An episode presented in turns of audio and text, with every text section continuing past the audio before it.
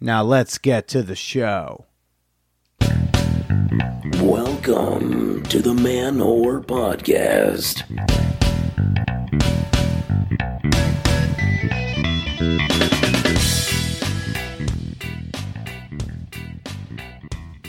Shout out to the deviant damsels and weed wenches. This is Billy Procida, and you're listening to the Man Whore Podcast. Look, I had to come up with those two little things on the on the fly. Uh, I, I know I've done better intro adjective noun combos, but hey everyone, how you doing? If you are new to my program, this is a podcast where I typically talk to women I've hooked up with about sex, dating, and why we didn't work out. Crazy, I know. However, this week's special guest is not one of my former flames. No, no, no. This week I've got on a fantastic guy, the chief co conspirator and founder of a lifestyle group called NSFW. Daniel Saynt is on the podcast this week, everybody, and I am so excited to share him with y'all in a bit. But first, show dates, people, show dates. Okay, uh, actually, no show dates to announce at this present moment and time. I will say that last week's Fan Whore Facebook Live Hangout was a blast. Uh, that arguably might have been the most engaging and uh, best attended Facebook Live Hangout we've had ever. Uh, so much fun. And uh, don't worry, you can go and catch the replay video on the Man Podcast Facebook page. If you want to go see what questions were asked, what news I dropped, and all sorts of fun goodies. Uh, I want to start with some just like questions from the audience, uh, a little grab bag of goodies from you people. Uh, Owen is a uh, very enthusiastic fan whore, part of the uh, Patreon community that we have here at the Man Whore Podcast. He asked a question in our uh, secret Facebook group, the Champagne Room. He asked Billy, "What's on your big gay playlist?" he he knows I have mentioned it on more than one occasion, and uh, that's a good question. The Big Gay playlist is something I started my senior year of college. is a very uh, carefully and uh, continuously updated playlist uh, for my sad times. When Billy needs a good cry or Billy's trying to get over something, uh, or if I just need to like feel my feels, I often will put on the Big Gay playlist. Uh, it's changed over the years, but I'll read out what it is at the moment. It, you'll you'll notice that it um there's like a, it, it there's like a mood, there's like an arc to it of sorts. This was made up uh, over many years of heartbreak. The Big Gay playlist. It starts with "Shake It Out," uh, Florence and the Machine, right? Then uh, for self validation, I have fucking perfect by Pink. I, I got to think about this beautiful by Christina Aguilera also belong in this playlist because if so, I feel like maybe it, it, goes after fucking perfect. Then I have this song called Needing Getting. It's by OK Go. And then there's this weird thing. It's called Prologue and Birth. It's by Audio Machine. It's not actually like a song with words. It's just like um like an orchestral piece. And it, you may recognize it from the Life of Pi trailer the trailer for the movie The Life of Pi. Um, it was in that, and it's just really moving for me and really helps me kind of relax a bit. Then there's this thing called the Auld Triangle. Uh, I think it's a folk song, and it's from the Inside Llewyn Davis soundtrack. That one just kind of makes me giggle, and it, and it has the same vibe. Then, then we start our recovery process. Okay, we've been sad, we're down, we've had the chills in my shoulders, and then we start on with a a double whammy of fun, carry on, and then some nights. Following that, we really just start to pick up the pace. We're going to go into Dog Days Are Over. We're back with Florence and the Machine. Yeah, turn the machine back on. I know you turned it off. You thought I was done with you. Turn the thing back on. I am not done with you, Florence. Plus Machine. Uh, then we have God is a DJ. It's a, it's a pink song I really like and now we're gonna start getting a little we're gonna get a little happier god, god is a dj got me moving a bit you know it's got me being like you know okay okay Dog Days of Over gets you jumping. God is a DJ has me dancing a little bit. Then we get to Grace Kelly by Mika, and oh boy, the the fabulous uh, finger snapping is starting. me attempting to hit high notes, and then you know just the ultimate fucking like fuck you world uh, "I'ma Be Me" anthem. I got "Born This Way" by the Lady Gaga. Yeah, I got some Gaga. The Gaga, of course, is on the Big A playlist. It wouldn't be one without her. Uh, following Born This Way, you got 22 by Taylor Swift, Raise Your Glass by Pink, Since You've Been Gone by Kelly Clarkson. Those really just all get me dancing. They get me bubbly. They get me happier again. Uh, then I got Stronger uh, from by Kelly Clarkson. That's a not to not to be a, a, mood killer, but if I make it to the this is the part of the playlist I don't always make it to. I've usually cheered myself up by around Born This Way, but if I make it to Stronger, you know, it's just more to remind myself, hey, you're you're good, buddy. You're gonna be okay. But also, let's take the adrenaline down a little bit. Then we, you know, we relax a little bit more. We calm down. We got Mean by Taylor Swift because fuck you all bullies in high school. Uh, then yeah, How Do You Like Me Now by Toby Keith, which really just I don't know. I feel like it's uh, all the the chorus is really all I need there. But yeah, it's uh, How Do You Like Me Now? It's a look at you, everyone who doubted me in high school, in grade school, who said I was going to be a 40 year old virgin, who said I was a loser. Jury's still out on that one. Uh, uh, to any any uh, comedian when I started who said like I'm never gonna make it or I'm not gonna amount to anything. I wasn't funny. Uh, yeah, fuck you. Here's a little Toby Keith for you. And then uh, we end out the big gay playlist with Heroes by David Bowie because that was uh, kind of the anthem closing song from Oscar snubbed film The Replacements starring Keanu Reeves. I didn't even know Heroes was a was a David Bowie song for like an embarrassingly long amount of time. I just knew it as the song in the replacements. I will survive. Also, for me, not like some sort of sort of a some classic classic diva song. No, I just was like, oh no, that's the song they do in the jail scene of the replacements. So that's my big gay playlist. Uh, I hear Spotify does playlists. I don't know if I should make one for y'all to listen to, and I can update it when I update it. But that's the thing. Owen, thanks for asking. That was a long time to just explain a playlist. Jesus Christ. Okay, this next one is a F, uh, Facebook message that came in uh, through the Man Whore Podcast fan page. It comes from Richie. He says, Hey, Billy, my name's Richie. I just told you all that, so you know, that was redundant. Uh, my name's Richie, and I just wanted to say I'm a new but huge fan of your podcast. I found out about it while looking up polyamory because after discovering that I am poly, me and my fiance have been doing a lot of research on it and how to make it work for our relationship. I've found that listening to your podcast really helps because, in a lot of ways, I relate to you a lot and some of your past experiences. Keep up the great work. I look forward to the next Man Con because uh, I missed this year's and I plan on being a Patreon supporter ASAP and being at next year's Man Con. Can't wait, Richie. Uh, Richie, Thank you for uh, thank you for sharing. Thanks for writing in. Really, I just wanted to use your message as a segue into discussing ManwhoreCon 2018. Oh yeah, uh, next year's ManwhoreCon. Look, I just finished. I just wrapped ManwhoreCon in October. I'm ready for next year. I'm like, let's fucking get started, and I need your help in the planning process. So right now, I've got a survey out there. got a ManwhoreCon survey. Uh, it's gonna help it's got some questions, only takes about a minute to fill out. Ask some demographic questions and some preference questions. And this this survey is really important for next year's con because this survey is going to help me determine when ManwhoreCon is.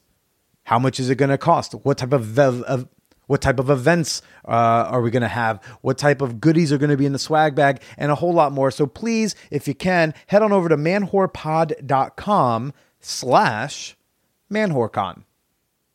I'm not asking to answer a whole bunch of questions for nothing. No, no, no, no. Uh, I'm giving out some man whore podcast swag. Sure, for every 100 people who fill out the survey, I will give out randomly. I'll do a random drawing. Uh, I'll give out a free Stay Slutty button. I'll mail you a free button. Says Stay Slutty. It's really cool. Go to manwhorepod.com slash manwhorecon. Fill out the survey You'll be entered to win a Stay Slutty button. Uh, the more people who do the survey, the more buttons I'm going to send out. And then hopefully uh, by January, I will I'll have an idea of at least when Man Con will be, and we can start getting amped up and excited for it. Uh, I'll be I'll be selecting those uh, winners. By the way, uh, December thirtieth. Yeah, that's plenty of time. Do the survey today, though. Get it out of the way. You know why bother? I'll remind you the next couple of weeks, but just go ahead and do it now. Manwhorepod.com slash manwhorecon. There'll be a link in the show notes. Uh, also, before we get to this week's guest, Daniel Saynt, I just want to say a thank you, by the way, to uh, I, Christmas came early for me. Uh, wow, yeah, uh, I've gotten uh, you know, ask and ye shall receive, I guess. I embarrassingly put out a holiday wish list on my social media because I figured why not? I thought maybe I'll get a couple of books. That would be nice. Um, I got, I've already received a, a, a $50 Amazon gift card. Thank you, Chris, for that. Uh, I got a pair of blue suede shoes from Austin. Holy shit. Uh, thank you for the new Converse, buddy. Uh, I got a copy of Intuitive Eating from Rebecca. It's a book about eating because Billy's got issues. Thank you so much for that and your really sweet note inside. Uh, that was really nice of you. Uh, thanks for sharing. And, uh, and uh, I already mentioned uh, last week that someone got me a $400 Southwest gift card, and I'm kind of just like in awe. That's paid for my flights to Las Vegas for the AVN Awards and uh, to the West Coast, where I'm going to go get some more episodes for you all. And then also somebody bought me a bed.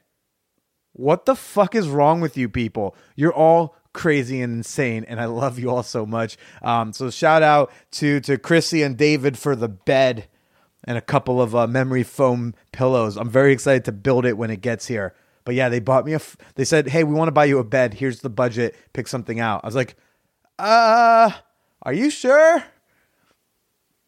Th- then then they reminded me that he's a doctor, and I was like, oh yeah, you know what? That's fine. He he can swing that.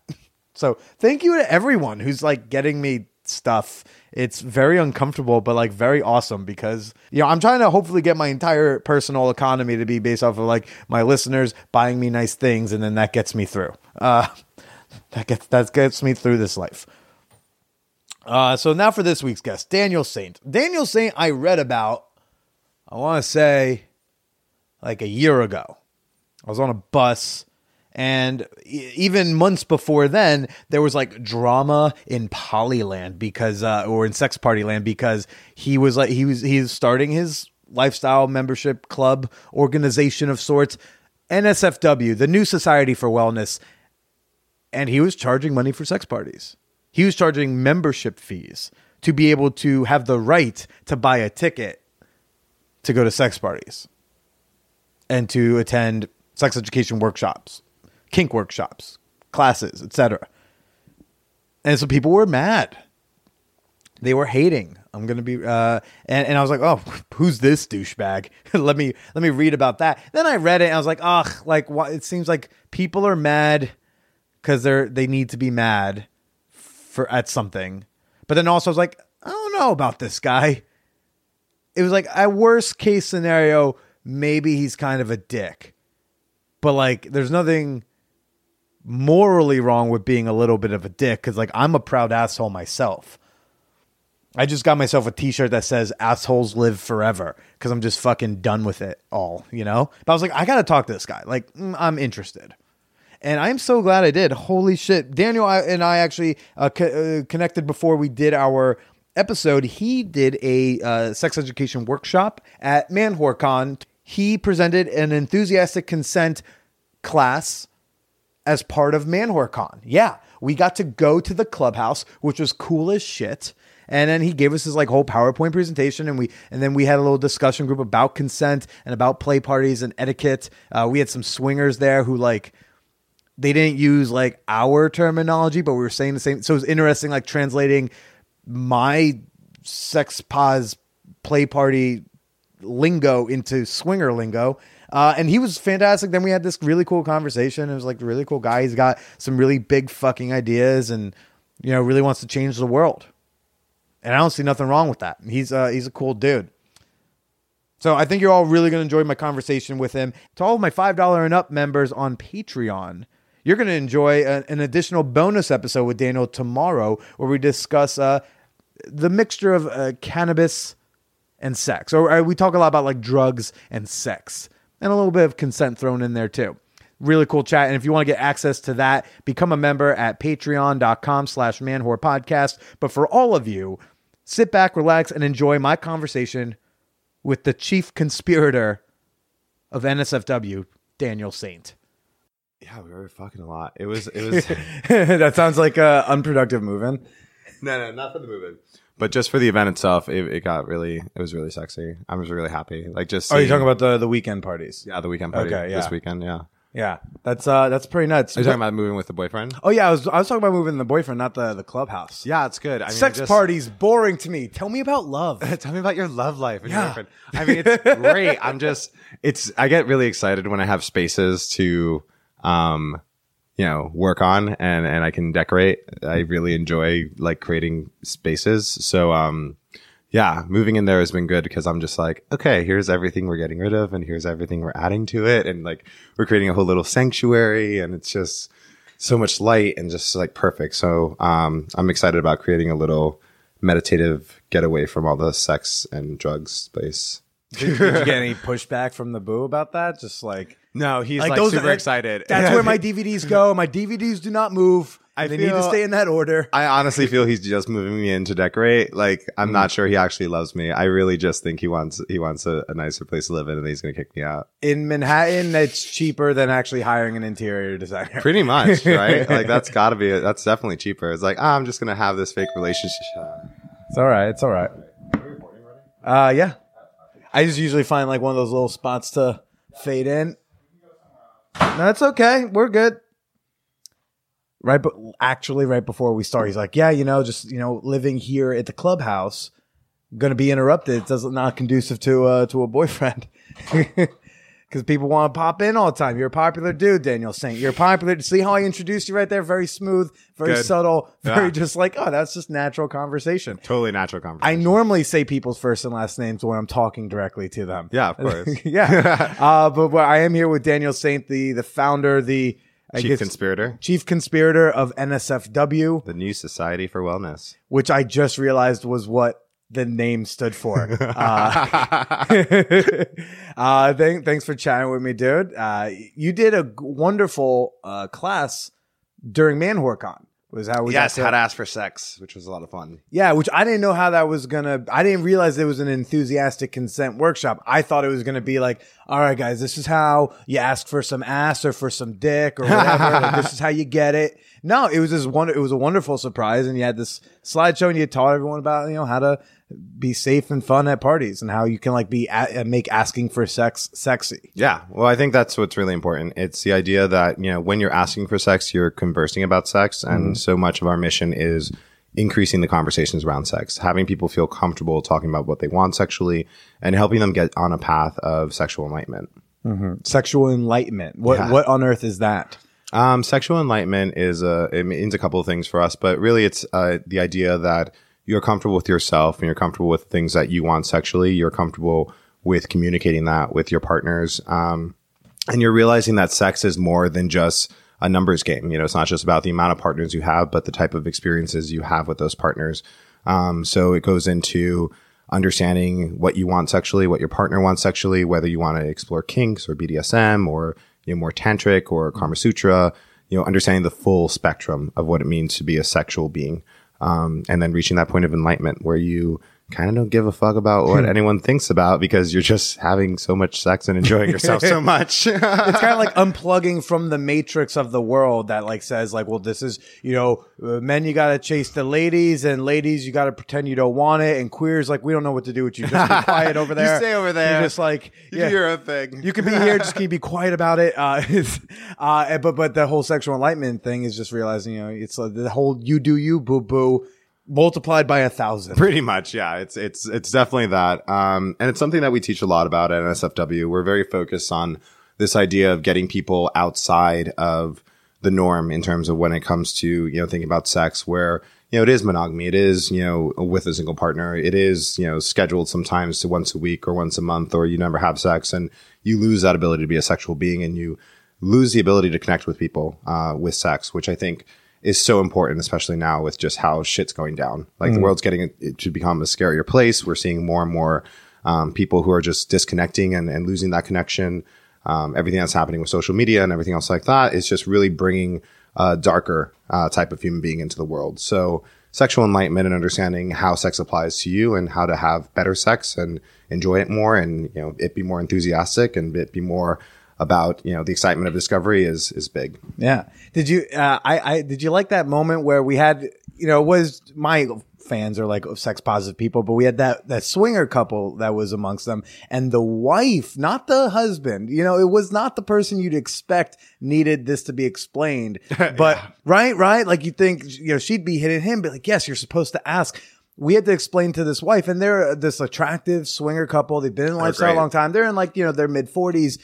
And so this idea of like enthusiastic consent isn't something Yeah, like they came up with. And she was so confused. She's like, do people actually do that? I'm like, yes. It's like no, but at the party, people do that. It's like yes. and I love the moment where the husband was like, he was trying to like translate it into swinger terminology Yeah. for her. She's like, oh, yeah, we do it. We just don't call it that. Yeah, And yeah, it was, yeah. it's kind of like cool to see like an older dog learn new tricks, so yeah, to speak. Yeah. Um, I mean, so much of our audience is, you know, younger and, and, you know, a lot of it is they're kind of entering into their own sexuality and they're understanding their own, you know, place in, in, in their sex life and, and how they want to behave. Um, but when we get to talk to older couples, we always find it to be really interesting because a lot of these concepts are just unknown. You know, a lot of these concepts haven't existed and, you know, it is teaching old dogs new tricks, but, you know, most of those tricks are, are fun. Yeah. And so wait, so why don't you explain what NSFW is? Yeah. Um, so NSFW, um, which is uh, the New Society for Wellness, is a social club. Um, we also have an agency where we work with brands in the spaces of sexual wellness and cannabis.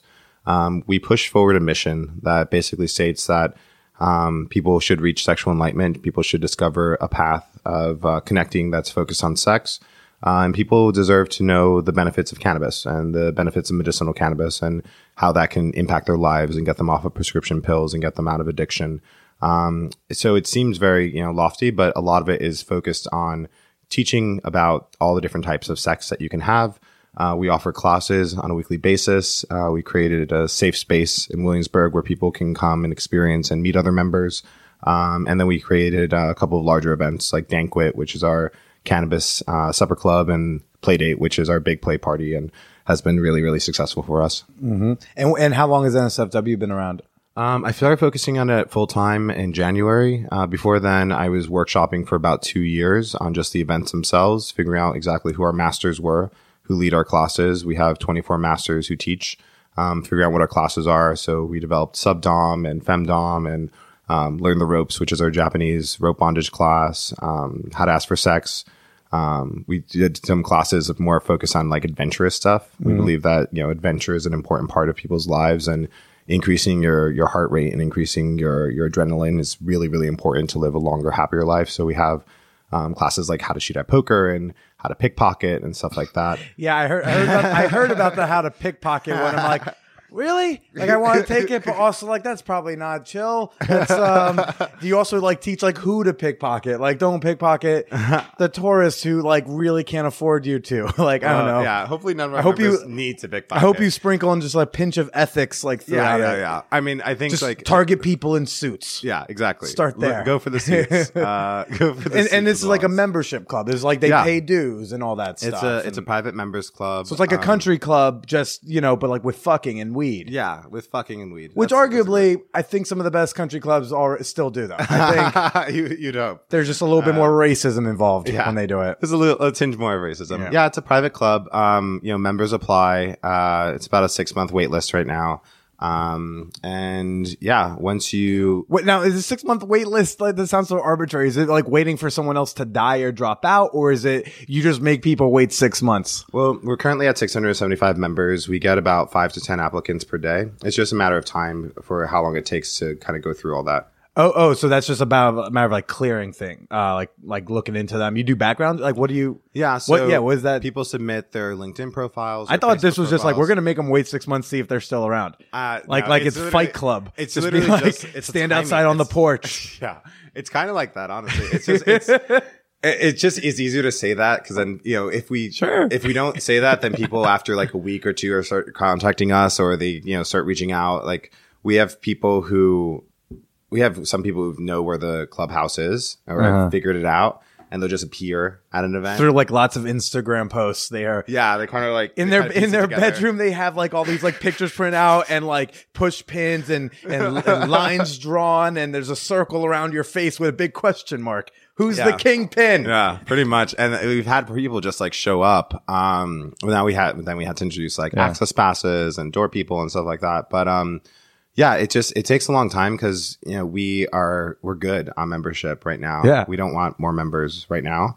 Um, honestly, like, um, until we can get a second clubhouse put together, uh, we're probably, you know, not going to be accepting. And also like, it just adds, like value to it and, and Sure. realizing like, okay, it took a long time for me to get here. It took a long time for me to finally get through the doors of this place. Like, let me not fuck it up by being a creeper, Mm-hmm. you know? And I think that's uh, important as well. Like having people have respect for, um, what we're trying to do and a, and a better understanding of what we're trying to do. And I think, you know, that's time. It takes time to, to get to that level. So it's interesting because I've heard uh, you know different clubs have their different ways of getting people to I to instill that fear of being the creeper. Because if you just go to some swinger club down on the Lower East Side, there's really no fear. There's like you paid money and like the worst case scenario is you get kicked out that night and like you'll probably be back next week. Yeah. But you know, um, like Kinky Salon and like their offshoots all have like the PAL system, right? The- Yeah, yeah. That thing where it's like you got to go with somebody. And if you fuck up, we're kicking both you and your friend out. Or Hacienda,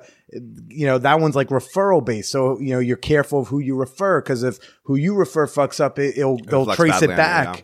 Yeah. And then maybe you can't invite other people or maybe you get revoked. And for you guys, it's like the exclusivity. yeah. It's like I waited online for so fucking long. I'm not gonna rape anybody. If I had, if I had to wait like a week, I mean, I might have, but Yeah. like six months. Yeah. If you're waiting Um, six months to get into a place, you're probably not going to rape anyone. Hopefully, right? But- Hopefully. yeah. Now, but what um, have y'all had to deal with infractions or incidences, or like, do you have like a system in place for that? Yeah, and I think it's just you know part of our evolution. Um, you know, when we first came into this, really just looking at how a lot of the poly scene in New York was handling it, looking at events like um, that were taking place and and what they instilled. Um, we you know followed some of those guidelines, but we've developed a lot of our own. Um, so every single large event always has guardians. The guardians are clearly marked. They're there to make sure everyone stays hydrated and make sure everyone plays safe. Um, safe in the sense of like you know no one's you know doing crazy stuff or no one's like passing out from anything. Um, so that's important. We have the creeper report that gets sent out after every event where you can report anyone and any behavior that you felt was uncomfortable. Um, and we definitely had, you know, certain people where it's like, well, they were standing at the doorway for a little bit too long and they didn't, weren't getting the hint that we weren't interested and they just kind of like were watching and we're like, okay, you know, that's definitely creepy. So, um, we have things like that that happen. And do you follow up with that type of stuff, like with the individual people? Is it just go into like their file? I mean, like what's Yeah, so we we have a not really a file, but we have obviously membership profiles. They build up a profile when they join. Um, so we're able to identify who the person was pretty quickly based off descriptions and just knowing who what who's in there from the guest list. Um, and then we'll contact them um, based off the level of the infraction. It really determines what the action is that's taken. So it might be something as simple as like you have to attend our how to ask for sex class, or it might be your membership suspended for a month, two months, three months, or it might be something serious where we're you know talking to the person who might be the victim and saying like, hey, do you want to pursue something on this? Because obviously, you know, if you felt like this happened and and this thing took place, like we are here to support you in any way for what you think should be. But a lot of it comes down to just talking to the member and figuring out what's the best course of action. Um, but it's it's been good so far. I think you know we've produced over 250 events now. We've had three incidents where someone felt was like on one you know didn't react well. One where some guy touched a girl without asking and like touched her dress and she was like no thank you like you know please don't touch my dress Yeah. and he had an attitude about it yeah so it was like it's really minor stuff that ends up happening um which has been good But it's good to always like anticipate and be ready for it should something yeah really bad happen. We also Um, have like you know, the code of conduct and stuff. We have our like our belief system, which is something that people read and, and agree to before they join. What is the NSFW belief system? Ah, uh, we believe in a better world through sex and cannabis. Um, really, just the idea that uh, we can't treat sex like a demonized thing, and we can't treat sex like something that is sinful and bad. Um, we have to really treat it as something that's holy and, and really given to us um, as something for us to explore and enjoy. Um, same with cannabis. It's another thing that's been given to us that has been demonized. Um, so we believe in the undemonization of sex and cannabis and a better understanding of drugs in general to live a better life. Interesting you tie the stigmatizations of both that no one I don't think ever usually does together. People go like, "Oh, people stigmatize sex and people stigmatize weed, which is like not harmful, right?" And uh but you're like, "No, they like are stigmatized in a similar way. They shouldn't be. They're, you know, we're we were you say we're given it. Yeah. It's like we were given this like negative outlook on these things that don't have to be negative. That's Exactly. pretty cool. Why why start a sex weed party club? Why Um, you know, it's it's really about influencing change, and for me, NSFW is a long term play. So, um, you know, there there are certain things that I want in my life one day that I want to be able to have available to me. You know, like gays being able to marry and being able to marry. You know, my boyfriend is a, is a big thing that was given to us and a, a really major thing in the future. If I so choose to marry my boyfriend and my girlfriend, I want that to be an option that's available to me. In order for us to push that type of messaging out there, we have to get a lot of like minded people. Uh, we have to get influential, like-minded people and people who have an impact in this world uh, to make that change. Um, so, yeah, future aspirations for myself really deemed the need for you know a sex club. Um, if you look at history, uh, like even the formation of America with Benjamin Franklin. happened at a sex club? Happened at a sex club. sex Happened at a sex club. I don't I don't know if that's real. No, real. Oh, real? there was a group called the Hellfire Club, and Benjamin Franklin, through a lot of the start of the American Revolution, would go to Paris and Ireland and attend the parties that they would host there, which were basically sex parties, and they had like the largest porn collection in the world there, and All right. every top politician and aristocrat in Paris uh, and around Europe would go to these events, and he would make connections that allowed him to have the support of the French. Uh, through the American Revolution, so um, any positive change. Will you send us uh, some men and guns and ships? Uh, you can fuck my wife. yeah, Good trade. That's diplomacy. That's true diplomacy. Um, but I feel like there's real connections that are formed um, when you're sharing in sexual experiences with people. There are real connections that are formed, and even within our community and within the people who've joined, like you see these friendships grow, you see these connections grow. It becomes more about networking a lot than just you know I'm going to a sex club. You want to go to a sex club, you want to go fuck around. Like there's so many options for that. NSFW is really a place where we've curated some of the best people in New York and around the world now um, to co- bring them together to to make some of these changes and to just change ideas around what it means to be sexually free. nice, nice. And where? I mean, where do you come from before that? I mean, what's like what? Like what'd you do for work before starting the fucking sex club? Um, I was a fashion blogger uh, for 14 years. Uh, about I started a fashion blog called Fashion Indie um, that really just skewered the industry and just like kind of made fun of certain things. Uh, it was called like the Perez Hilton of fashion, which was annoying, but fine. Not not bad to be tied to like a, a At- bigger at name. the time, Sure. it was great. Like Yeah. now, it's like he's like whatever. But um, at the time where he's like the biggest blogger, it was kind of like nice to be like, okay, I'm like that that in a sense for this industry. Um, and then just started consulting with brands on the luxury side. So worked with Louis Vuitton and Burberry and Mercedes Benz on various things, and um, really just um, kind of pioneered the whole influencer marketing world. Um, then uh, became CMO of a fashion brand called Rebecca Minkoff. Did that for a little bit, and then launched an agency called Socialyte. Merged that company with Nylon Magazine, uh, and then ran a lot of stuff there. So I've been mostly in the brand side. You've been professionally cool for like a long time. that's, that's what I heard from that. There's a lot of like names of stuff that I don't think I can afford to know. But I'm like, yeah, these all sound like cool, like hip, Yeah. Saturday night arc light types things. Yeah, Uh, did a lot of fashion parties, produced a lot of events, galas, things like that. Um, you know, when you get invited to like the best parties or say, you know, they think of them, um, you realize what goes into producing a good event.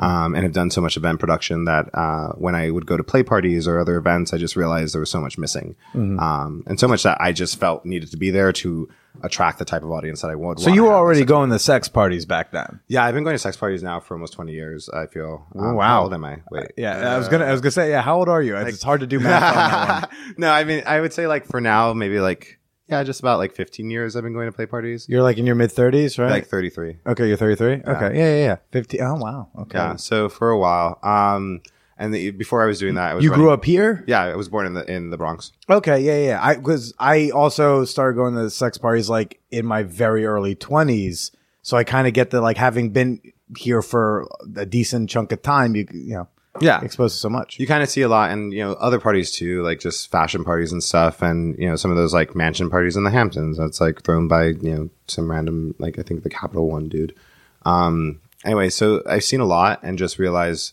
what was missing you know if it's a expensive party where it's like you know at a mansion or something women are treated like objects if it's a you know party at someone's house it's not necessarily the best crowd if it's some random thing that's posted on craigslist you know you're going to have a lot of randoms and stuff like that. And there was just things missing in the whole placing that i felt needed to be there. One selectivity. Want two you know a, a age range that kind of made sense for the type of people we wanted to be connected to. Um, and three a, a bigger mission not just about fucking but more about you know how this applies to changing um, individuals. Sure. So what what like um what determines membership? Like, do you have an age range? Do you, I mean, like, do you have like a cutoff? Do, can people age out of NSFW? Do you have like body standards? I mean, what's um, so we have a council um, I'm mostly just understand like, are my love handles too big for NSFW? That's what I'm trying to get at. Uh, we have a council that makes all the decisions. I found that when I had to make the decisions, um, I would get a lot of people asking me to join. Uh, so now there's a council of about 12 people who review at the applicants and then choose and decide yes or no. It's also a big reason why it takes so long to approve members because we have a lot of people kind of weighing in. We're going to Getting 12 people in New York City to get to anything at the same exact time is pretty difficult. Yeah. Especially deciding like, do we want to fuck this person or not? Yes or no? Okay. Okay. Um, so is it all based on looks? Is it based off like, do they, I mean, is There's it, a couple different things. do you write Um, an essay? Do you have to, So when they apply, they're asked, you know, how they can contribute to NSFW, what type of things they can bring into the community. Um, they're asked, you know, what they're trying to get out of NSFW. Um, if someone's just saying, I want to fuck like crazy, like, then obviously that's probably not the best person for us. Um, we ask for their social media profiles so we can see one, the type of friends they have, the type of adventures that they're currently going on. You know, are they well traveled? Are they experiencing life in a, in an interesting way? Um, we also like to know, like, you know, what type of career they have and, or what type of path they're on. We tend to attract more artists and creatives. Um, we have a lot of CEOs, 30 under 30s, um, a couple celebrities. Um, and yeah, it's just kind of like pulling through that to figure out who makes sense. Um, I think we'll eventually close membership and just make it invite only. You don't have to be invited by a member. Um, but we're waiting to see if we want to do that just yet. Um, this year was really like our focus was just getting the word out there. And my goal for this year was let's destigmatize sex clubs. So when I say I run a sex club, people don't look at me like I have three heads. Yeah. And they look at me and say like, how do I get in? yeah, but also like, I mean, no matter what we do, like, there's always going to be people who look at you like you have three heads just because if you do anything in the sex world at all, people look at me like I have three heads. Yeah. You know? I Uh, mean, uh, yeah, that always happens. and all three heads have thin hair. It's, uh, sadly. um, yeah, I mean, I, I guess that'll always happen, and there'll always be an element of that. But I, I would say that you know this past year of really just getting it out there, I've seen a shift in like how some of the other parties are approaching things. I've seen a shift in how like people are behaving towards it, which I think is our end goal. You know, we want to destigmatize these things. We want to make them more everyday conversation, and in doing so, we want more and more people, even people who are not members, to be comfortable with the idea of sex, to be comfortable with the idea of going to a sex party. You know, we've had now close to 15,000 people apply for membership, um, which is a good indicator that's a good amount of people out there who want to Sure. get it on in a sense. Absolutely. What's your, what's your favorite like party you've thrown? Like theme or, um, All Saints Day. It's my birthday. Um, so All Saints Day, everyone's required to dress as a religious character. Um, I was a cardinal. Uh, a friend of mine who was uh, around earlier was a rabbi. We had um, some girls in hijabs. We had some. we had some Mormons and Jehovah Witnesses, and it was. was there any like hot particular scene? Did you see like an interesting mix of like different religions get yeah, together? there was a nun and um, a hijabed girl uh, getting at it, which was really cool. And then um, a girl dressed as um, an Orthodox Jew got involved. So it was like three girls really just kind of doing their thing. and did you solve world peace? Like, did we, we did. figure out We the did. Middle East conflict We at the end of that? By the end of the night, there was there was definitely peace. There there's some ideas, yeah. Yeah, so that's Okay. probably one of my favorite because everyone like gets in costume. Um, and then other than that, Playdate is always fun. Playdate has been, you know, definitely one of our like Well, that's your normal party, right? That's, your like the your regular, One. Yeah, that's uh, the big one. We have amazing DJs who come through. We've had, um, you know, and that's all in this house. Because right now, I, to describe to people, uh, you know, I'm in this like clubhouse that has like all these different floors. This reminds me of like hacienda without all the people who live there. Yeah. part. You know, like multiple floors. You probably purpose different floors differently. There's all. I mean, it's decorated amazingly. There's all it's just a, it's just a cool vibe, like the first season of True Detective without murder. Like you know, you got that- these like random things. Um, it's it's a really cool vibe. And this is just exactly the type of thing I know uh, that attracted me to the parties that I go to in the first place. Uh, Yeah, I mean, creating the space is always important. Um, and we wanted to have a space that just felt um, pretty chill. I mean, right now we're going through, like, we have renovations that are happening over the next like two weeks as we prepare for the next play date. But um, yeah, it takes place here. We have about 200 guests that come through. Um, we have DJs that play throughout the night. There's like a meal that's kind of prepared for people to enjoy and, and eat throughout the evening, like small bites and stuff, and you know, cocktail bar and just kind of the whole experience of it. I, for, for this next one, we're excited because we have like Motorbunny and we have um, Yep. Um, Extreme Restraints is one of our partners. So we're finishing up our dungeon, which will be really exciting to finally have our dungeon done. nice. Is that downstairs? Yeah, Nice. Um, we got a whole bunch of stuff from um, a couple of the like more extreme toy companies, which is good. Um, but yeah, it's it's solely It always evolves. Like the one thing that members always say is like the house always looks different. And every single event, we literally design things differently. We set up things differently based off the amount of people coming, whether we're doing classes back there, you know, in our back section or in the, in the main section.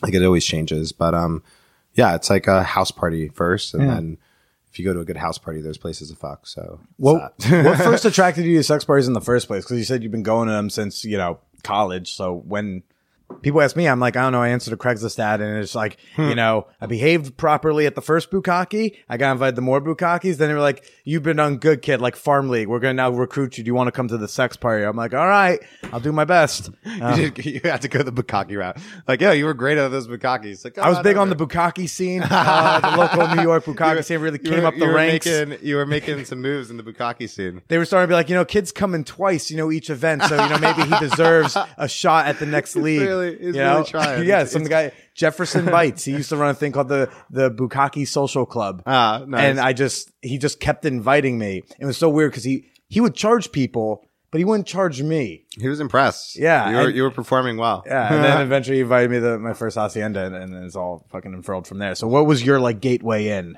Um, I don't know. I, I think like I was because I didn't come out as bisexual until like maybe three years ago. Okay. Um, but before then, I would always check out like the different scenes. I always Did you found that- know that you were bisexual or did it take that I've long to I figure was- it out? I've pretty much. I mean, I thought I was gay at first when I was younger because I just like had an attraction to men. I was like, oh, if you're if you have any attraction to men, then you're definitely going to be gay. So I just assumed that maybe I was gay, but Uh-huh. wasn't comfortable with it.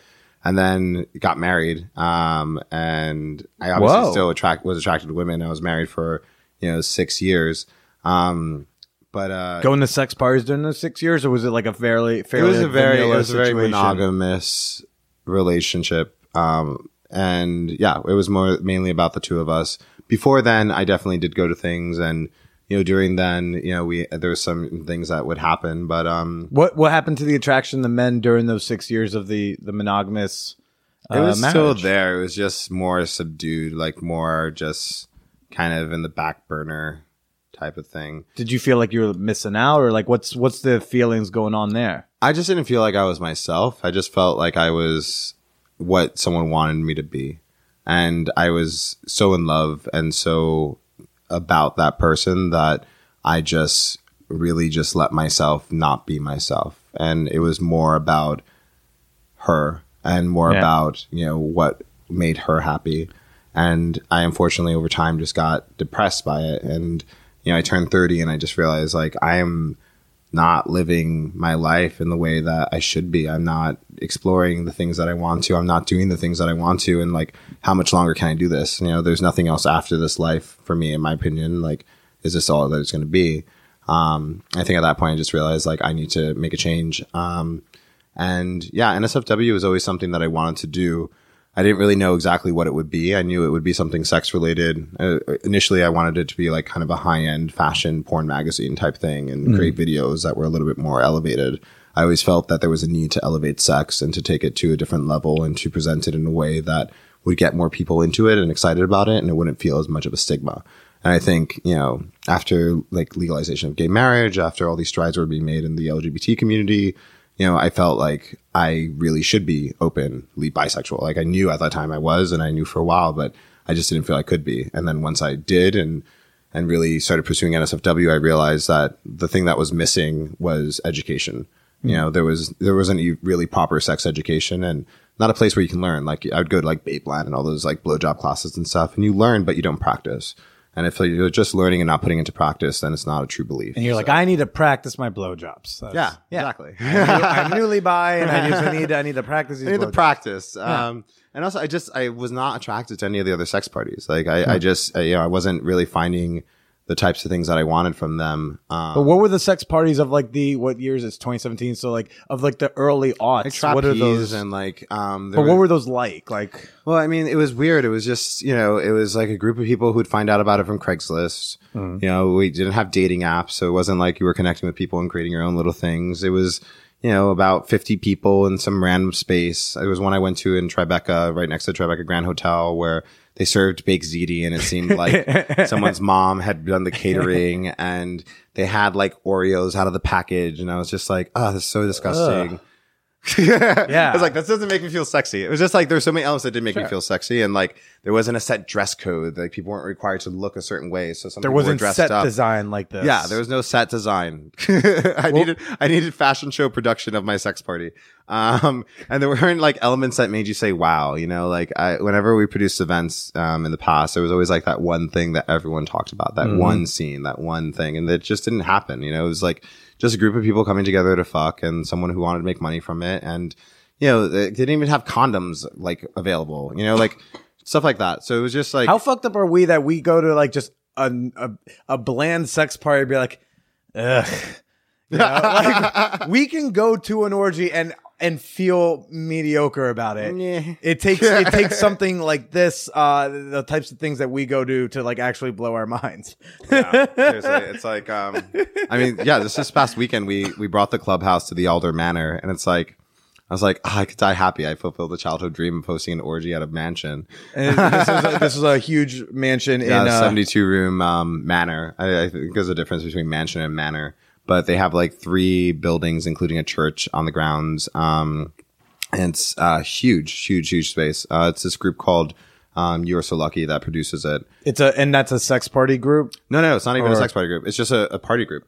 Like they throw these amazing, huge events. Um, they did a festival over the summer. They have like tons of performers throughout it. And so y'all teamed up to like we'll provide the orgy element.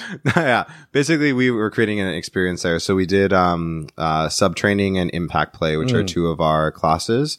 Um, where people would walk through these four rooms. The first room, they're introduced to a dom.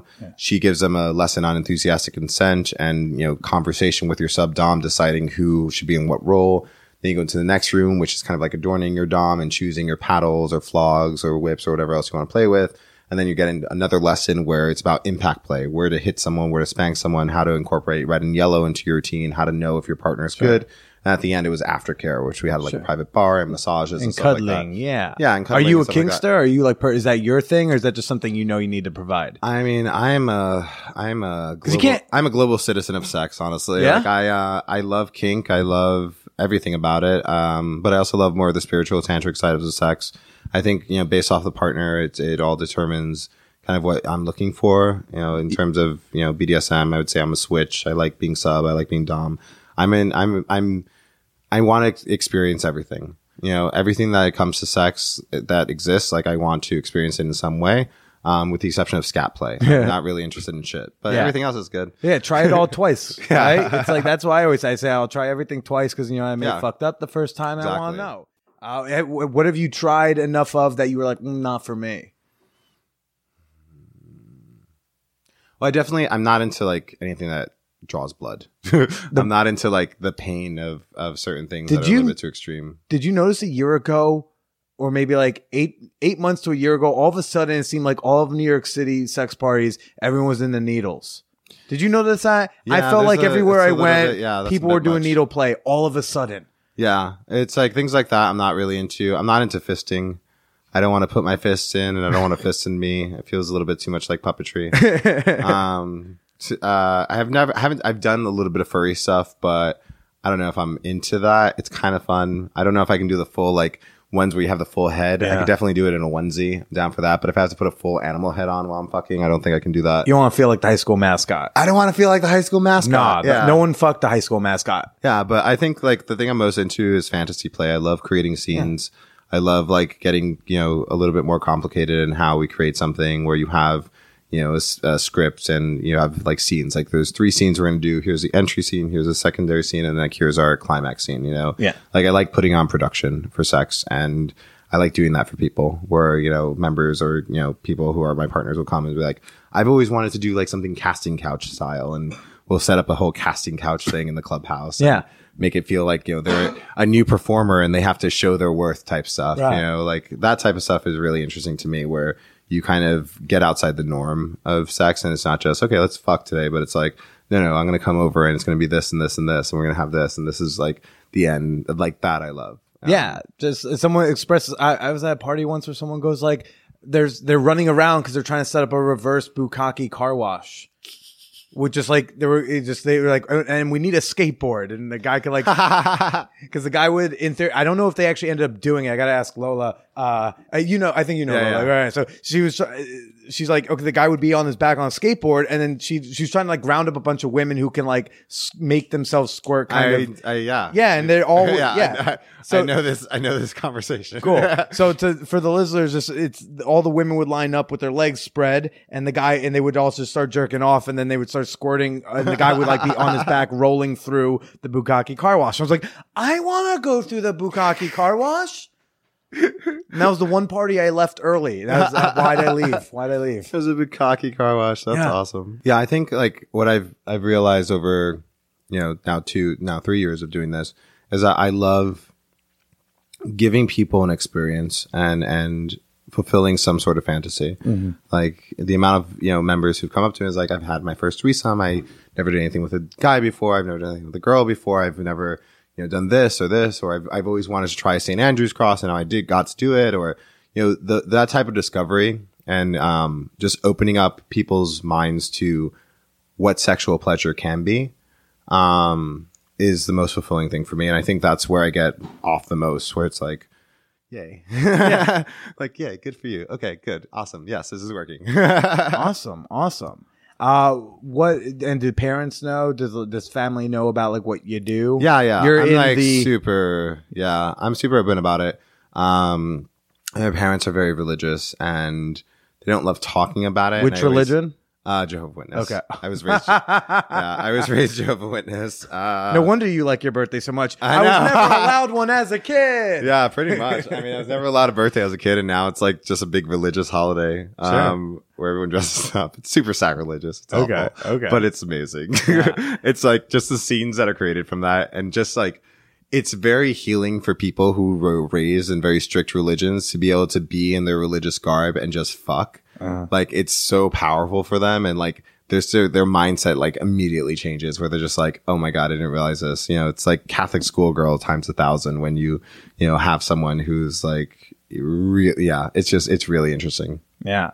Uh, and so, how much does a membership to NSFW cost for your like the base one? I know you have your like holy no, no, I mean, options. no, no, we, it's ninety six dollars a year. Um, That's for it? membership, yeah, and then you just pay for events individually. oh, okay. It's super cheap. I don't know why I thought it was so much more expensive. No, um, Okay. if you do it too expensive, then um, women start seeing me like objects, which is unfortunate. Well, do women also have to pay the membership? Fee? yeah, women still have to pay the membership fee. So it's a, a you have a gender neutral post um, approach to admissions. Yeah. and, and whatnot. uh, we've tested out things where women get a, a lower price, but usually it's only But like by a event, Yeah, by event, but it's usually like a 20 $30 difference. It's not some crazy amount. Um, yeah, and it's funny. It's like there's so many people like, you have to charge more. You have to charge more. It's like if I'm charging ten thousand dollars a year for membership, that man or that person is expecting something that they shouldn't be expecting. you and know? you're in a position where he says, "I'm going to pull out ten grand," and you're like, like if someone says, "I'm gonna pull out my hundred dollars," you're like, "Enjoy." Yeah. Someone says, "I'm gonna pull out ten grand," now you gotta like start to figure out if you have morals. right, exactly. Right, and I have a Yeah. gambling problem, so like I, I don't know. Uh, it's it, but you know, and I've always, it's true. That's is. what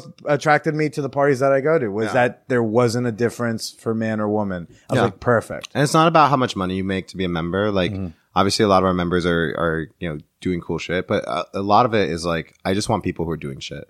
Like, it's not about what you do. Like, if you're an artist and you're making no money, but you're making amazing art, you should be here. If you're, you know a CEO who's like running a you know multi million dollar. We have some even yeah more than that, but like you know if you're one of those people like you're not paying that much to join. You know, you're you're on the same level as the other everyone else who's in the space. You can't pay more to be more in this space. You know, How much is that- like one of your? Uh, how much is Playdate?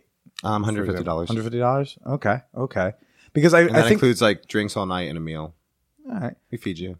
Right. Well, because like we want you your energy up. well, my my introduction to you was like, a- I, and I told you this, like I think before or after the the workshop we did for ManwhoreCon, but I was like, I read some article about you. So Oh, yeah, yeah. It was the article that like Polyland was all mad about. And I'm like, why are they mad? They're always mad. They never laugh about anything. I love my fellow sex pos poly people, but Jesus, not known for your sense of humor. And so I, anytime they're mad about shit, I'm always taking it with a grain of salt, and I'm like, I gotta read the thing. yeah, yeah. And then I saved that article and I didn't read it for like six months.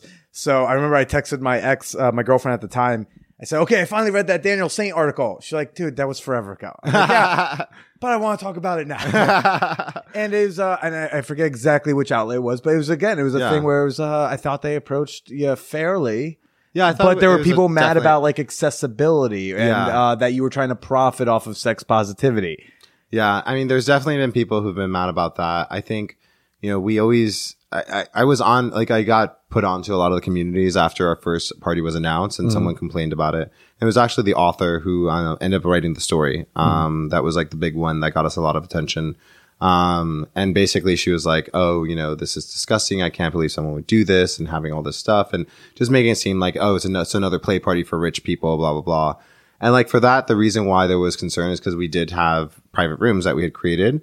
Um, and we sold it to this girl who's hosting a birthday party. Like it wasn't even like a guy, but she was like, Oh, some guy's going to buy these and rape all these women and stuff like that. And it was just made to seem, you know, really negative. And also our wording was off. Like, I, I honestly like this is going to sound really silly, but I'm a massive Disney fan. So I like I literally listen to Disney songs all day at work and like just I really love Disney. So I just seen Zootopia and we were doing like an animal theme. So we had a predator and prey room, which isn't a good term to use when you're dealing with With, with press, since like their first introduction. yeah. It was like, oh, you know, you can get the the pre- the predator room, you know, like you can be like the dominant predator type thing, and you know, the terminology obviously was a trigger word, like it's it triggered a lot of people, you know, um, and we changed it to like the lion's den or something afterwards, but it was just one of those moments where I I understood what they what they were concerned about, and like deep down, like that's not what I was trying to do. So we just made changes and adjustments. Literally, like whenever someone complains about something, like recently was like, "Oh, you don't have an option for non-gender, you know, non-cis, non-binary." And so we're like, "All right, cool. You don't have to choose your gender anymore. Like, it's not a big deal." I was about to. My question was about to be, what's like been one of your bigger criticisms that you then like later either fixed or didn't fix? But it looks like you're just uh, too chill to give a fuck to put up a fight. You're like, fine. Yeah. You seem so like whatever. Like, yeah, I'll do. it. Okay. Yeah, okay. Wow. All right. sure. That's that's what you wanted to like be on Facebook for a couple hours about. Great. All right. Changed it. Bye. If only, if only, I could, if I if only I could be so chill, I'd uh, save myself so much anxiety. yeah, I mean, I think initially, you know, there hasn't been a company I've ever launched that hasn't been met with some sort of adversity. Like fashion and the the industry hated us. Like they absolutely hated us because we'd write articles to be like, you know, which designers put black models on the runway this season, and here's the breakdown of white versus black, Hispanic, and Asians on the runway, or this designer hosted a big like, you know, sex orgy, or this designer only dates like call boys. Here's a list of all the you know porns you can watch his boyfriend in. And we do shit like that, which pissed off a lot of people in the industry. But eventually, like we got too big to to you know mess with in a sense. And you know, uh, even with Socialite, which is another company I launched, you know, people were upset because everyone hated fashion bloggers and everyone hated that we're making money, and I'd get a lot of hate mail from People seem to hate it when people make money at a thing you're not good at, right? Yeah. Like the people who go like, "Oh, he's profiting off sex positivity." I'm like, that's because you have sex educator in your Twitter bio, but you sell insurance. Yeah. Okay. It's like, don't be mad because you can't profit. Yeah, I, I think it's some of that, and I think like you know, uh, I've always heard you know from some people where it's like you know these are a lot of the people who are embracing sex positivity are people who you know didn't really find their way in high school, and you know they kind of like felt you know like they were outcasts, and now they created the community, and this is their cool thing, and people want it. And like now you're making that available to uh, more people, and that worries them that they're going to lose something what they do. And I was like, I wasn't the cool kid in high school. Like I was not that person. Like I was like the one Hispanic kid in a group of you know like upstate New York when we moved up there, and in the Bronx, I was beat up all the time because I was Jehovah Witness, so I couldn't go to birthdays and shit, and get pushed down flights of stairs. Like I was never the popular kid in high school. Mm-hmm. But I realized like there's ways to make money in this world and there's ways to do things in a way that attract those type of people. And like you can do it, you can do it in the right way. And, and just because we have a party doesn't mean you can't have a party. Mm-hmm. Like this is a, sex is for everyone. Yeah. It's literally for everyone. Like you want to have a party and it's just like, you know, big, beautiful black women. Like that's your party. And like that will sell because people want that. If you want to have a party where it's just, you know, our Burning Man crew, then that's your party and that's what you have. And that's great. You can still have that. Like everyone has an option here. We just created this one thing and this is our version of it, but it doesn't detract from anything else that anyone else does. And I think that's where it's always been interesting because so much of what we want to do is to work with those groups and help them and like bring in sponsorships. Like, why are you paying for condoms? Why are you paying for lube? Why are you paying for toys? Like, let us give it to you. Like, we have it. We have tons of stuff that we're just giving away to like other groups and stuff because we want to spread this. We want to make it available to more people. Um, but our group is just like a different type of group. Yeah. Like, you get to choose who's in your bed. I should be able to choose who's in mine. Yeah. And sex positivity, like it's not a club. I think that's one of the that's one of the things like some of the people on the internet, especially those people who found their sanctuary in you know queerness and sex positivity, go, oh no, like this is supposed to be my thing, but it's Yeah. like it's not anyone's thing. It's not anyone's just a, thing. a way to believe and a healthy outlook on life. Yeah. And like, shouldn't you want to share that healthy outlook on life with everybody? Yeah, and I think I think it's calmed down. Like I feel that once I got off of the forums, I, I like I got invited to all these forums. And I think once I like took myself off, like I don't care what people say. Like say whatever you want.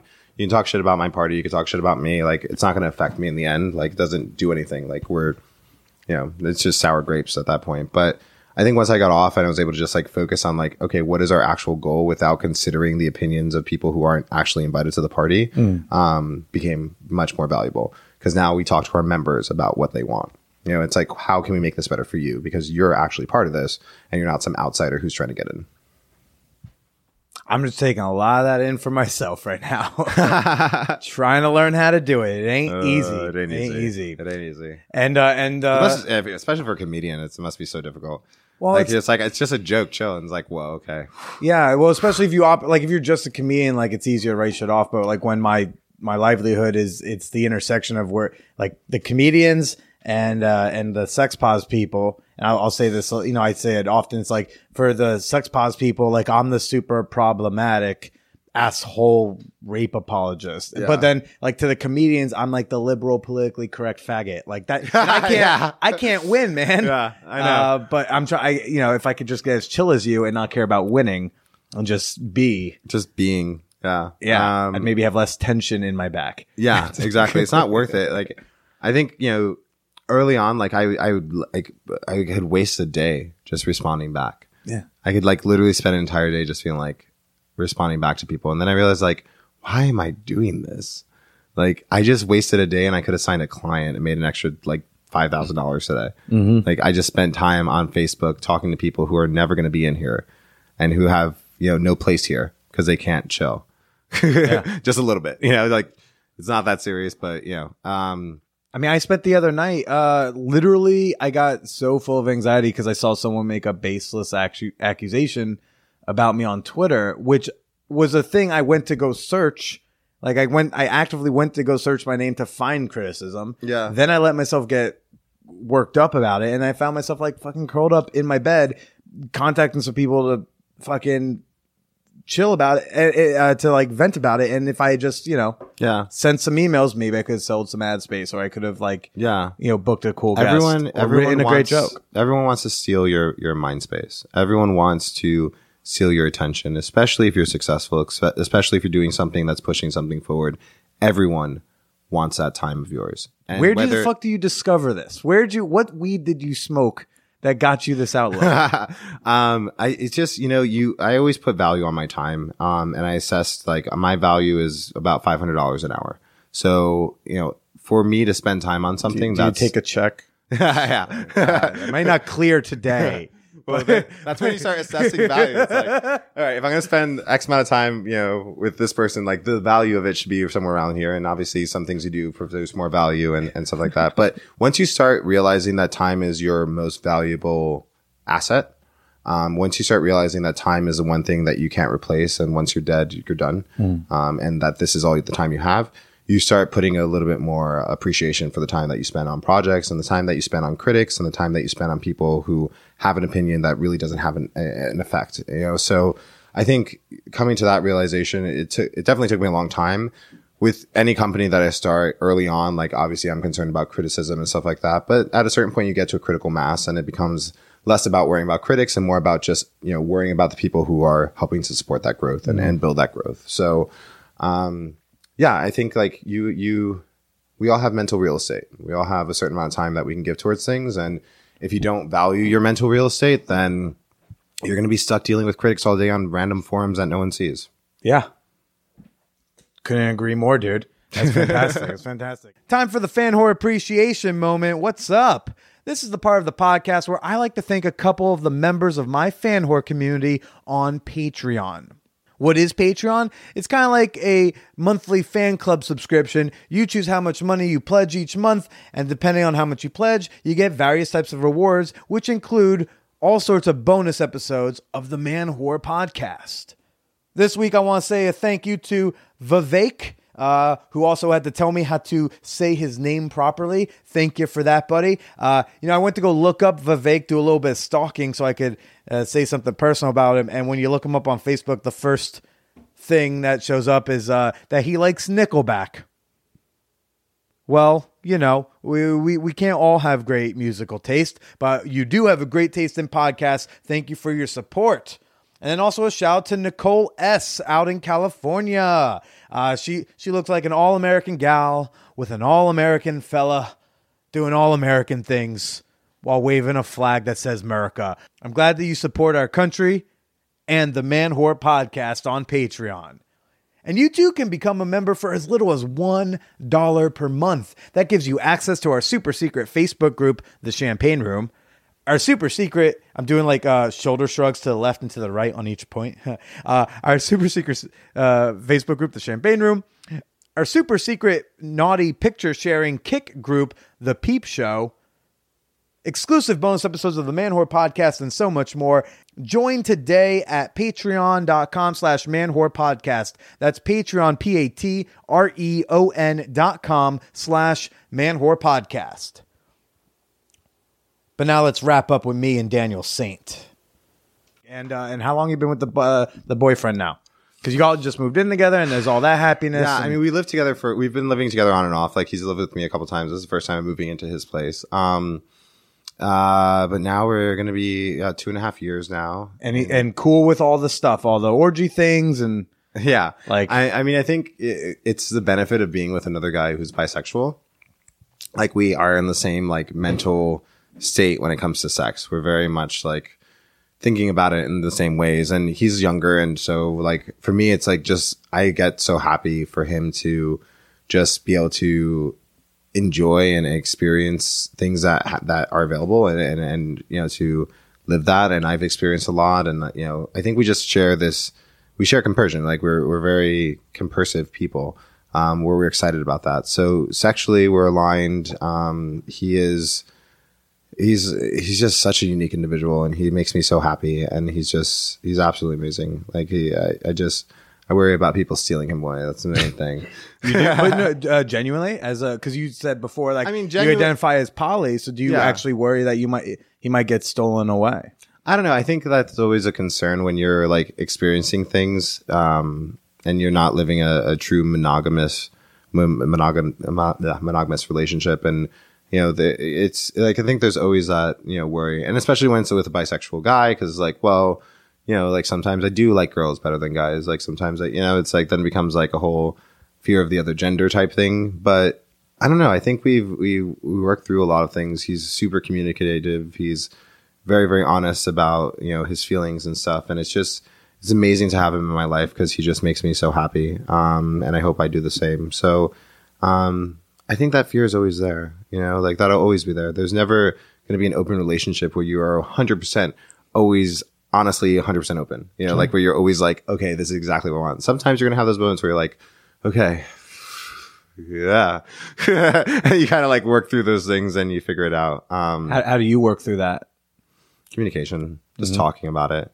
Like for me, I'm I'm always like I I I feel like I experience emotions in a couple different ways. Like I never, you know, outright I'm upset, but I do get quiet and I do have to like think and and reassess and contemplate it and and like play it through in my mind for certain things that might bother me. Um, and I'm never actually like bothered by his actions or anything else like that. It's more like just that worry, you know, like I've now committed more of my attention to you and more of my heart to you and more of my love to you. And like that idea that it might not be there is always a fear, especially when, you know, from leaving a marriage to finding him, like it was like three months that I was like technically alone. And then I met this guy and like, I'm like, fuck, this guy's like, like exactly what I would want, you know, mm-hmm. like this is exactly, you know, I left my marriage in fear of not finding the thing that I thought was out there and then found it right away. So now there's always that like, fuck, like, okay, damn it. I was Damn it. Why are you so, a- I was why are you so awesome? I was looking forward to a little bit of a search. Yeah, you know. no, yeah, kind of. I was just, yeah, it kind of it happened so quickly. Um, but I, I'm really a relationship type of person. Honestly, I like love being in relationships. I love knowing that there's someone out there who's like not necessarily mine because I don't think of it in a possessive way, but someone who cares about me as much as I care about them. Um, and that feeling is like so important. So, yeah, I think there's always that fear of losing like that person, and yeah, Well, there's a difference between losing the person and losing them to someone else because in theory, it's like you know, if you're if you're poly, you're thinking like, yeah, they may, you know, he may get another boyfriend or girlfriend, and that's cool because like I'll still be the boy a boyfriend or you know I'll, I'll still be a boy. I like I was like, Yeah. I'll still be a boyfriend or girlfriend. We'll see where I'm at in five years. Who knows? Uh, Billy's making a big announcement today. exclusive on the Manwhore podcast. I am Um, beginning my, but yeah, no, um, no, I- you know, I think, uh, I don't know. It's like we've had a girlfriend before. Yeah? Um, Oh, okay. Yeah, we've been in the the the tripod situation, and you know, she was like our primary girl, and we were each other's primary males. So it was like it really kind of worked out well. And for me, my ideal situation would be something like that. You know, just knowing that there's like kind of that set partner, especially for long term type stuff. Um, but yeah, we've tried that and it, it works. And I think he's become more open minded in terms of like being open and liking that. And that works for us right now and it's working well. Um, but I think like, I don't know. It's like my mindset goes different ways. Like I can see us just being each other's primary and not really having, you know, secondaries. But at the same time, like a lot of our sexual relationships last for so long. And like these individuals, like at some point become kind of like part of the relationship. they become some way. sort of a partner because it's like you know its you're not just fucking indiscriminately. It's just right like yeah. yeah, and i don't like fucking indiscriminately i don't like just having random sex with people um just to have sex like it doesn't feel fulfilling to me in any way i, I prefer to know my partners and to have some sort of connection with them or some sort of like purpose with them whether it's you know you're going to be my new sub or Right. You know something else like that um but uh yeah, I don't know. It's a challenge. It's still very new to me too. Like, you know, I think there's people who've been in this world who've been doing the poly thing for so long or since they've been, you know, able to date. And for me, it's like less than three years. So it's, you know, and already came out as bi, came out, came out, came out as poly, and started throwing sex parties. yeah. Yeah, it's like Yeah. really jam packed it all in. Well, yeah. Yeah. I figured like Some yeah, would say that you know, like eke it out, you know, season by season. Uh, Yeah. Yeah. Some would say that. I, I kind of, kind of rush into things. Um, no, uh, I think it's just always been there. Cool. And like once I was able to fully do it, it was, it was really good. And just like for the agency side and what we do with brands, like I've, you know, at a certain point you get tired of selling handbags and shoes and things that don't actually offer any sort of fulfillment. And it has that like vague feeling of fulfillment because now I have like presence and now people know that I'm rich or something, whatever else you want to get out of a product. But like with sex toys and like cannabis brands and stuff that actually has true impacts on the way people's lives are lived, like mm-hmm. it's totally different. So I think it's just that satisfaction of being able to work in a field that everything I'm doing and everything I'm talking about really connects to what I believe and, and makes me feel good. That's awesome, dude. Well, I think you got a really fucking cool thing going on here with you. NSFW. I was just like, like I said, I was blown. I was so pleasantly, like, I don't want to say surprised. Like I thought you were a shithead. Just hmm. more like shocked in that, like I didn't know what to expect. And then the guy gives me an enthusiastic consent workshop, which is what you know exactly what I want. We got to change minds. I got to see cool things. Got to draw. We drew dicks on the wall. Yeah, we drew It was really fun. Uh, and so so if people are interested, uh, by the way, I don't know your um. Do you have like 10, 15 minutes? We can do a little bonus Yeah, content. We'll talk about weed. Fuck yeah. because we didn't get to talk about that. And I know that's Love a big thing for weed. Perfect. So we'll do a uh, we'll do a bonus episode about weed and sex. But in the meantime, where can people find you? Where can they find NSFW? Um, yeah, just go to ns-fw.com. Um, and you can find all the information there. It takes you to our agency site, it takes us uh, to to the private club. Um, you can also like listen to our tracks on SoundCloud. Um, yeah, join. We have the NSFW archives. We produce about 20 to 30 articles a month that are just dedicated to understanding sex and cannabis and studies and stuff that are happening in that space. The content's really fun to look at. We get a lot of sexy gifts. um, yeah, ns-fw.com.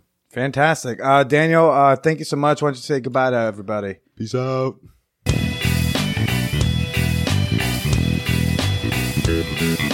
Cool dude, right? Huh? I gotta tell you that that that line. Everyone wants to steal your mind space. Whoa, mind blown, man. That is that is spot on. Thanks for teaching me, Daniel. Um, how to not let the haters get me down. All right. Uh, be sure to go check out more of NSFW and Daniel Saynt at ns-fw.com.